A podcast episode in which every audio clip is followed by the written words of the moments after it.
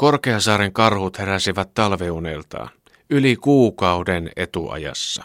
Asiantuntijat eivät tiedä syytä. Minä tiedän. On kuulemma totuttava siihen, että kaikesta leikataan.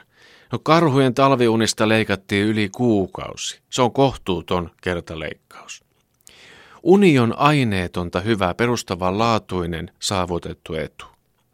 Ihmisen pitäisi tietää, miten elämä alkaa muistuttamaan alamäkiluistelua, kun unet jäävät liian lyhyeksi. Karhu ei ole niin tyhmä, että haluaisi näillä keleillä olla hereillä.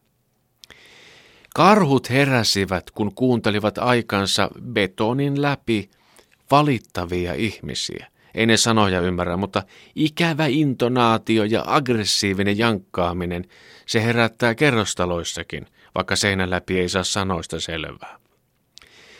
Kun leikataan, se on pahinta, jos ei tiedä kuka leikkasi. Unet on hyvä esimerkki. Ihminenkin, joka säpsähtää hereille jäteauton raivokkaista kolinoista, on pitkään neuvoton. Vielä synkässä tokkurassa aamukahvipöydässä se miettii, minkähän näköinen Nikander-autoa piiskasi.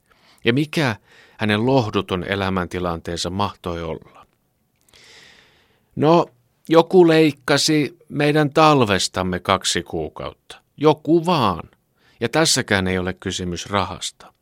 Kun muutetaan maisema, vaihdetaan pakkasen raittius kakiväriseen sakkaan – ja kun koko ajan on tunne, kun joku kusisi korvaan, silloin on tehty paljon. Kukaan ei tule kysymään, vaihtaisitko lomarahasi, jos saisit vaihdossa lapsuutesi talvet ikuisen onnen ja viattoman huolettomuuden vielä kerran takaisin. Miksei ne jo leikkaa rahasta?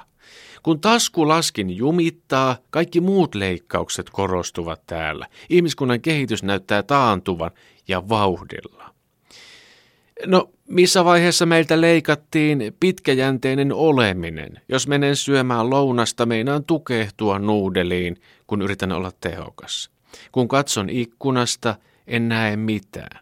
Silmämunat muuttuvat bingopalloiksi. Jos onnistuisi vahingossa rauhoittamaan itsensä, saattaisi katse tarkentua ihmiseen. Lukeminenkin on vuosi vuodelta vaikeampaa. Meiltä on leikattu kykyä istua ja pysyä rivillä. Jos on niin sanotun älykön kirja, taistelu on todellista, jänne venyy ja päästää jopa ääntä. Meidän ajatteluamme on myös leikattu. Mitä monimutkaisempi ajateltava, sitä varmemmin ajatus jossain vaiheessa katkeaa. Esimerkkinä Euroopan pakolaiskriisi. Järkevän näköinen ihminen alkaa suoltaa mielipidettään ääneen ja jo kohta pöytäkaverit istuvat posket loipottavasta myötähäpeästä punaisina ja puhaltavat turtana latteensa. Missä kohtaa logiikka katkesi? Ajatus lähti niin kivasti liikkeelle. Vanhempien pinnaa on leikattu koko ajan lyhyemmäksi jonkun toimesta. Minä odotan vaarina lukevani nyt pikkulapsena elävien romaaneja, jotka ovat nimeltään – Kasvoin hermoherkkien helvetissä. Ja sähkövanhempien jaloissa läpi Taivalkosken ja Taimaan. No, kuitenkin meidän jokaisen elämämme on leikkaamaton versio. Se on tylsää, kaunista, turhaa ja ainutlaatuista. Katselen noita heränneitä Korkeasaaren karhuja. Kuulemma niiden pihkatappi on irronnut. Miten viisas on luonto, miten sotku voidaan välttää. Kun karhu nukkuu kauniisti ja raukeasti, sen perään todella muodostuu pihkatappi.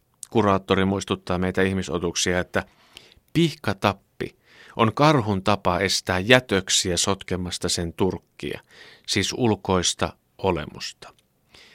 Jos evoluutio kulkee, kuten unessani katsastin, ihmisellekin tulee pihkatappi. Tänne.